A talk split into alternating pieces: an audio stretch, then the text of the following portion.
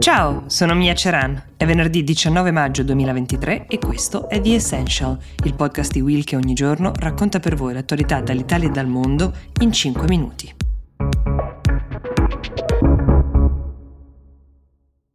Oggi i capi di Stato delle sette maggiori economie democratiche del mondo si incontreranno al vertice di tre giorni del cosiddetto gruppo dei sette o anche G7. Si tratta di una riunione in fondo informale che si tiene dal 1973 ogni anno a cui l'Italia partecipa insieme a Stati Uniti, Gran Bretagna, Canada, Giappone, Francia e Germania.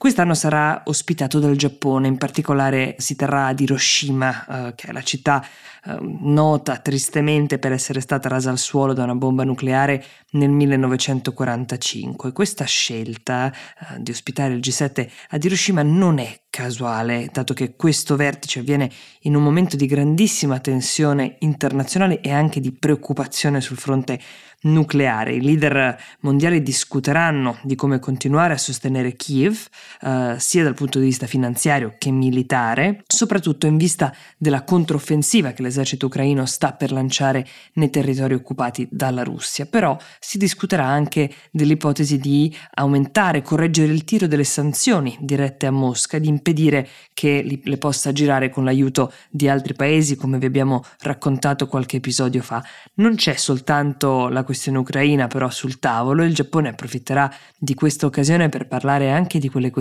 che riguardano l'estremo oriente, in particolare il contenimento della Cina. Proprio per questo il primo ministro giapponese Kishida ha invitato al vertice anche i rappresentanti di Australia, India, Indonesia, Corea del Sud e Vietnam. Sono dei paesi che in comune con il Giappone e soprattutto con gli Stati Uniti hanno l'interesse a contenere l'espansionismo soprattutto economico ma anche territoriale cinese a partire dalla situazione di Taiwan. Durante il G7 non si parlerà solo di politica internazionale, ma anche delle strategie per contrastare i cambiamenti climatici e l'insicurezza alimentare. Questi sono un po' i temi uh, sul piatto. L'insicurezza alimentare, come uh, si può facilmente intuire, è stata peggiorata dalla guerra in Ucraina, che ha rallentato le forniture di grano, soprattutto verso i paesi africani e del Medio Oriente. Ovviamente vi terremo aggiornati su qualsiasi esito uh, di questi incontri.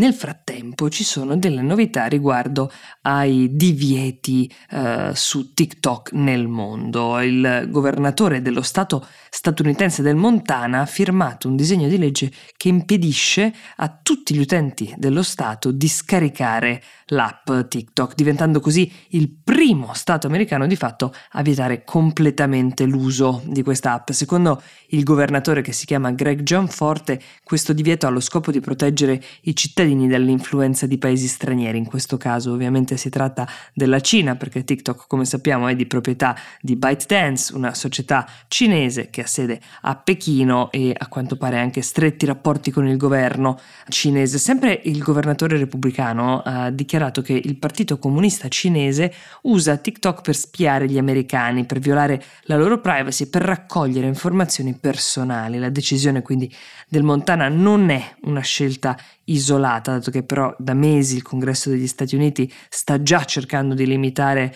TikTok per i deputati e in generale per tutti i cittadini del paese. Al Senato eh, si stava discutendo di una proposta di legge per bloccare appunto il social insieme ad altre app con sedi in paesi ostili agli Stati Uniti. È una proposta che aveva il supporto sia dei democratici che dei repubblicani, entrambe le parti sono piuttosto preoccupate, anche se nelle ultime settimane c'è stato un rallentamento dopo che alcuni membri un po' più libertari, diciamo, e progressisti come Alexandria Ocasio-Cortez um, si sono opposti all'ipotesi di un eh, divieto.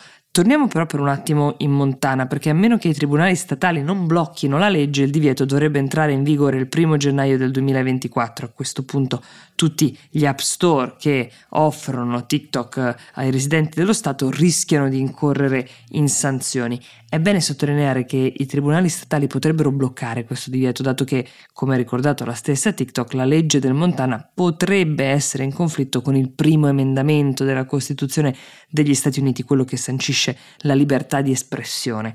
È proprio questo lo scoglio costituzionale che sembra poter bloccare sul nascere questa uh, controffensiva, diciamo, contro l'app cinese a livello statale e federale. Nel frattempo, la ByteDance si è detta pronta a difendersi in ogni modo. In un comunicato stampa ha fatto sapere che difenderà il diritto dei cittadini del Montana a continuare a usare l'app per i propri scopi.